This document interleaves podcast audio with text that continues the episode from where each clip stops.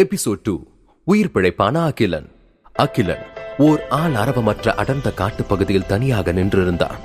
விசித்திரமான உயர்ந்த மரங்களையும் மஞ்சள் நிற வானத்தில் மேகத்தைப் போல மிதந்து செல்லும் பாறைகளையும் பார்த்து வியந்தான். காற்றில் வீசிய புதிய நறுமணத்தை சுவாசிக்க ஏனோ அவனுக்கு இதமாயிருந்தது. நன்றாக உயிர் மூச்சை இழுத்துவிட்டு அனுபவித்தான். இது போன்ற தூய்மையான காற்றை அவன் இதுவரையில் சுவாசித்ததில்லை. இயற்கை எழிலில் மெய் மறந்தவனை உசுப்பியது பூக்கள் மலரும் ஓசை. பல வர்ணங்கள் கொண்ட அழகிய பெரிய பூக்கள் அவன் கண்ணெதிரே மொட்ட விழுந்து மலர்வதைக் கண்டான். பிரமிப்பில் தன்னிலை மறந்து அந்த பூக்களை நோக்கி மெல்ல நகர்ந்தான். அந்த பூவின் கொடிகளும் அவனை நோக்கி மெதுவாக வளைந்து அவனது கைகளை சுற்றியது. அப்பூங்கொடிகள் உடம்பெங்கும் பற்றி பரவ அகிலனை ஆற தழுவி வரவேற்றது. அந்த புதிய இயற்கை அப்பூக்கள் இவனை நோக்கி தலை சாய்க்க பூவிதழ்களில் ஒரு துண்டு உதிர்ந்து அவன் உள்ளங்கையில் வந்து விழுந்தது. ஒரு சிறிய மந்திர வழி தோன்றி அதை தங்க பூவிதழாக மாற்றியது. பரவியிருந்த கொடிகள் அவனை விடுவிக்க சுய நினைவிற்கு வந்த அகிலன் ஆச்சரியத்துடன் அங்கிருந்து புறப்பட்டான். புரொஃபசர் மித்ரனின் வஞ்சகத்திற்கு பலியானதை உணராத அகிலன் கையில் ஒரு ஜிபிஎஸ் டிராக்கரை வைத்துக் கொண்டு இல்லாத டேட்டா கலெக்டரை தேடி திக்கு திசை தெரியாமல் காட்டில் சுற்றித் திரிந்தான் பல மணி நேரம் தேடிய பிறகு மூச்சிறைக்க ஒரு இடத்தில் வந்து நின்றான் ஐயோ இப்படி வந்து மாட்டிக்கிட்டேனே அந்த வீணா போன டேட்டா கலெக்டரை எங்க போய் எப்படி கண்டுபிடிக்கிறது ஒன்னும் தெரியலையே என்று புலம்பினான் என்ன தேடிக்கிட்டு இருக்க என்று கேட்டது ஒரு மர்ம குரல் திடுக்கிட்டு திரும்பியவன். யாரு? யாரு பேசுறது யாராவது பக்கத்துல இருக்கீங்களா? என்று பதட்டத்துடன் கேட்டான். இதோட ஐம்பத்தி ஆறு தடவை இந்த இடத்துல உன்னை பார்த்துட்டேன். போற வர போற வர. ஆனா ஒரே இடத்துல தான் சுத்திக்கிட்டு இருக்க. இப்போது வேறு பக்கத்திலிருந்து வந்தது அந்த மர்ம குரல் யாருன்னு கேக்குறல்ல? விளையாடாதீங்க. வெளியே வந்து பேசுங்க என்றான் அகிலன். ஏ பொடி பையா உன்னை பார்த்தா இந்த காட்டுக்கு புதுசு மாதிரி தெரியுது. நீ எந்த வேட்டை வகைராவை சேர்ந்தவன்? உனக்கு இந்த காட்டை பத்தி தெரியுமா? அது சரி.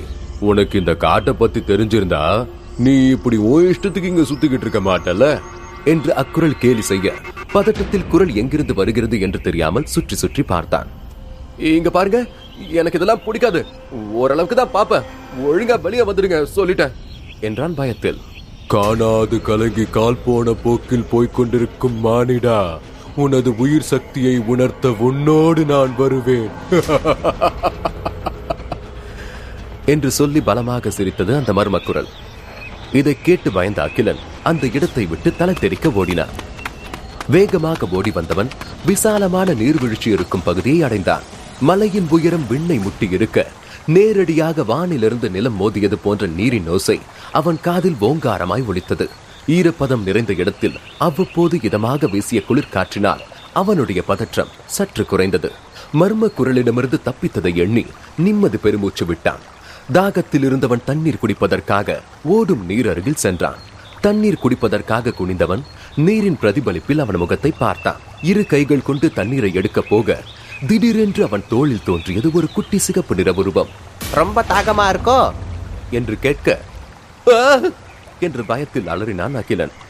ஒரு சிறிய ஜெல்லிக்கு கைகால் முளைத்தது போல் இருந்தது அந்த உருண்டை உருவம். உள்ளங்கை அளவே இருக்கக்கூடிய அந்த உருவத்தை பார்த்து பதறியவன் கீழே கிடந்த ஒரு குச்சியை கையில் எடுத்து விரட்டினான்! என்று அதை மெல்லமாக குத்தி பின்னால் தள்ளினான். ஏய் ஏய் நிறுத்து! ஓடி பையா! நான் உன்னோட எதிரி இல்ல! என்றது குட்டி உருவம். நீ பேசுவியா? அப்போ கொஞ்ச நேரத்துக்கு முன்னாடி நான் கேட்ட குரல் உன்னோட தானா என்று கேட்க திரு திருவன முழித்தது அந்த உருவம். ஆமா நான் சும்மா உன்னை பயமுறுத்த தான் அப்படி பண்ணேன். இப்ப அது முக்கியம் இல்ல பொடி பையா. நீ யாருன்னு சொல்லு. என்று கேட்டது. குழப்பத்தில் இருந்த அகிலன் நான் இங்க ஒரு டேட்டா கலெக்டிங் டிவைஸை தேடி வந்தேன். அந்த மிஷின்ல ஒரு கோளாறு. அதை சரி செஞ்சாதான் வீட்டுக்கு போக முடியும். ப்ரொஃபசர் மித்ரன் தான் என்னை இங்க அனுப்பி வச்சாரு. அந்த டெலிபோர்ட்டிங் மிஷின் இங்க தான் எங்கேயாவது இருக்கணும். இந்த ஜிபிஎஸ் டிராக்கர்ல சிக்னல் வேற வர மாட்டேங்குது. என்று சொல்ல அந்த குட்டி உருவம் கடுப்பானது. போதும் போதும். நிறுத்து பையா. நீ என்ன சொல்றனே சுத்தமா புரியல. என்று சலிப்புடன் சொன்னது அந்த குட்டி உருவம். அகிலன் துவண்டு போனதை பார்த்தவுடன் சரி சரி பொடி பையா வருத்தப்படாத. நான் உனக்கு உதவுறேன். என்றது குட்டி உருவம். நிஜமாவா? உன்னால எனக்கு ஹெல்ப் பண்ண முடியுமா? என்று ஆர்வத்துடன் கேட்டான் அகிலன். முடியுமாவா? பொடி பையா. நான் யாருன்னு தெரியுமா? நான் தான் சின்னு இந்த காட்டோட தலை சிறந்த சிகாரி. என்று ஸ்டைலாக போஸ் கொடுத்து நிற்க சிகாரியா? அப்படின்னா? என்று கேட்டான் அகிலன். அட உனக்கு எல்லாத்துக்குமே விளக்கம் கொடுக்கணும் போல இருக்க. வேட்டைக்காரங்களோட வழிகாட்டிய தான் சிகாரின்னு சொல்லுவாங்க. எவ்வளவு பெரிய வேட்டைக்காரனா இருந்தாலும் காட்டுக்குள்ள நுழைஞ்சு உயிரோட வெளியே வரதுக்கு சிகாரியோட தயவு வேணும் தம்பி. என்ன செய்ய? சாதுவான ஜந்துக்களா பிறந்துட்டோம். பரிணாம வளர்ச்சி இல்லாத எங்களால வேட்டையாடவும் முடியாது. யாரும் எங்களை வேட்டையாடவும் மாட்டாங்க. மனுஷங்கள சில பேர் எங்களை வளர்ப்பு ஜந்துவா கூட வச்சுப்பாங்க. சில வேட்டைக்காரங்க எங்களை சிகாரியா தேர்ந்தெடுத்துக்குவாங்க. எனக்கு வளர்ப்பு ஜந்துவா போறதுல துளி கூட இஷ்டம் இல்ல. ஏன்னா வளர்ப்பு ஜந்துவை கொஞ்சும் போது அவனுக்கு முகத்தை பார்க்க சகிக்காது. என்றது சின்னு. நீ எனக்காக அந்த டிவைஸை கண்டுபிடிச்சு கொடுக்குறியா? ப்ளீஸ் என்று கெஞ்சினான் அகிலன். சரி எனக்கும் உன்னை பார்த்தா பாவமா தான் இருக்கு. நீ தேடிக்கிட்டு இருக்கிற பொருளை கண்டுபிடிக்க நான் உதவி பண்றேன். ஆனா நீ என் கூட ஒரு ஒப்பந்தம் போட்டுக்கணும். என்று கோரிக்கை வைத்தது சின்னு. அகிலனுக்கு அடி வயிறு கலங்கியது.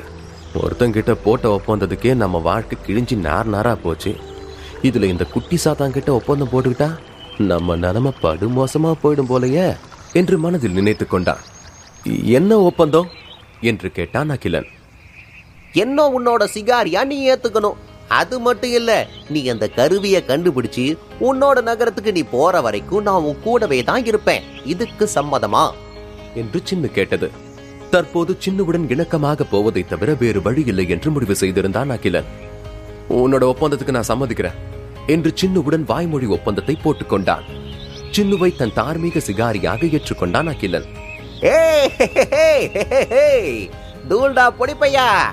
என்று சந்தோஷத்தில் பல்ட்டி அடித்து நின்றது சின்னு. என்னோட பேரு அகிலன். ஓடிப்பையா இல்ல.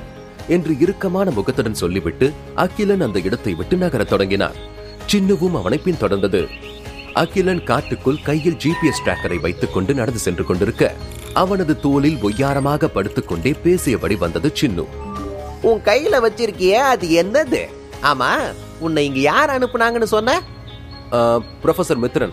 அவர் ஒரு சயின்டிஸ்ட் போ ப்ராபுசல்லா என்று சின்னு ப்ரொஃபசர் என்ற வார்த்தையை உச்சரிக்க திணறியது. கடுப்பான அகிலன் கொஞ்ச நேரம் வாயை மூடிட்டு வரியா? என்று அதட்டினான். வாய மூடினா வழி சொல்ல முடியாதா அகிலன்? என்றது சின்னு. வெறுப்பேத்தாத சின்னு எனக்கு நேரம் ரொம்ப கம்மியா இருக்கு. உன்னால அந்த டிவைஸை கண்டுபிடிக்க முடியுமா முடியாதா? என்று கேட்டான். ஆ அவமானம். என்னுடைய திறமை மேலேயே சந்தேகப்பட்டுட்டியா? என்று போலியாக கோபப்பட்டது. கண்களை இறுக மூடிக்கொண்டு இந்த பக்கம் போலாம். இல்ல வேணாம். அந்த பக்கம் தான் இருக்கு. நம்ம அப்படியே போலாம். என்று வழியை மாற்றி மாற்றி கூற அகிலன் சின்னுவை சமாளிக்க முடியாமல் தலையில் கை வைத்துக் கொண்டான். என்று மிருகத்தின் கர்ஜனை சத்தமாக கேட்டது. பதட்டம் அடைந்த அகிலன் பின் நிதானித்து என்ன? இதுவும் உங்க ஆளுங்க வேலைதானா? என்று சின்னுவிடம் நக்கலாக கேட்டான். என்ற கர்ஜனை இம்முறை இன்னும் பலமாக கேட்டது.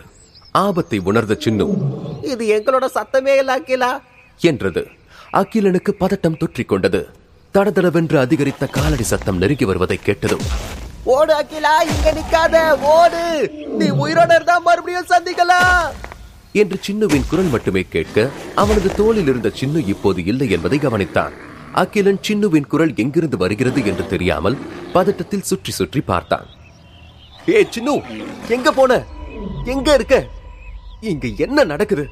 என்று கேட்டுக்கொண்டிருக்கும் போதே அந்த புதரில் இருந்து தாவி குதித்து அவன் முன் வந்து நின்றது ஒரு இரட்டை தலை ஓனாய் ஏழு அடி உயரம் இருந்தது அந்த சாம்பல் நிற இரட்டை தலை ஓனாய் அதன் எச்சில் வடிந்தபடி இருந்த கோர பற்களையும் சிதைந்த உருவத்தையும் பார்த்து திகைத்தான். ஓடுடா முட்டா பயலே. என்று மாயமான சின்னுவின் குரல் சொல்ல அகிலன் சிதறி ஓட அவனை விடாமல் ஆக்ரோஷமாக துரத்தியது அந்த ஓனாய் ஒரு பெரிய மரத்தின் இடுக்குகளில் புகுந்து தன்னை தற்காத்துக் கொள்ள அந்த ஓனாயின் இரண்டு தலைகளும் அந்த பெரிய மரத்தை கடித்து சுக்கு நூறாக பிடுங்கி எறிந்தது. அகிலன் மறுபடியும் எழுந்து உயிரை காப்பாற்றிக் கொள்ள வேகமாக ஓடினான். அவனை நெருங்கிய இரட்டை தலை ஓனாய் அவனை கடிக்க முயன்றபடி துரத்தியது. கண்களை மூடி தனது முழு திறனை செலுத்தி வேகமாக ஓடியவன் கால் தடுக்கி ஒரு நிலச்சரிவில் சரிந்தான் அவனை துரத்தி வந்த ஓநாயும் அவனுடன் சேர்ந்து நிலச்சரிவில் சிக்கியது. அகில நிலச்சரிவில் சறுக்கியபடி கீழே விழுந்தான். அவனுடன் நிலச்சரிவில் உருண்டு வந்த அந்த இரட்டை தலை ஓனாயும் தொப்பென்று கீழே விழுந்தது. எழுந்து நிற்க முடியாமல் தடுமாறியது. அகிலன் இந்த சந்தர்ப்பத்தை பயன்படுத்தி ஒரு சிறிய மரபொந்துக்குள் தன்னை சிரமப்பட்டு நுழைத்து ஒழிந்து கொண்டான். தலையை சிலிப்பி நிதானித்து எழுந்த ஓனாய் அகிலனை தேடியது. அந்த வெறி பிடித்த ஓனாயின் இரண்டு தலைகளும் மோப்பம் பிடிக்க ஒரு தலை அகிலன் இருக்கும் திசையை மெதுவாக திரும்பி பார்த்தது. ஓநாயின் பார்வையில் பட்ட அகிலன் மிரண்டு போனான்.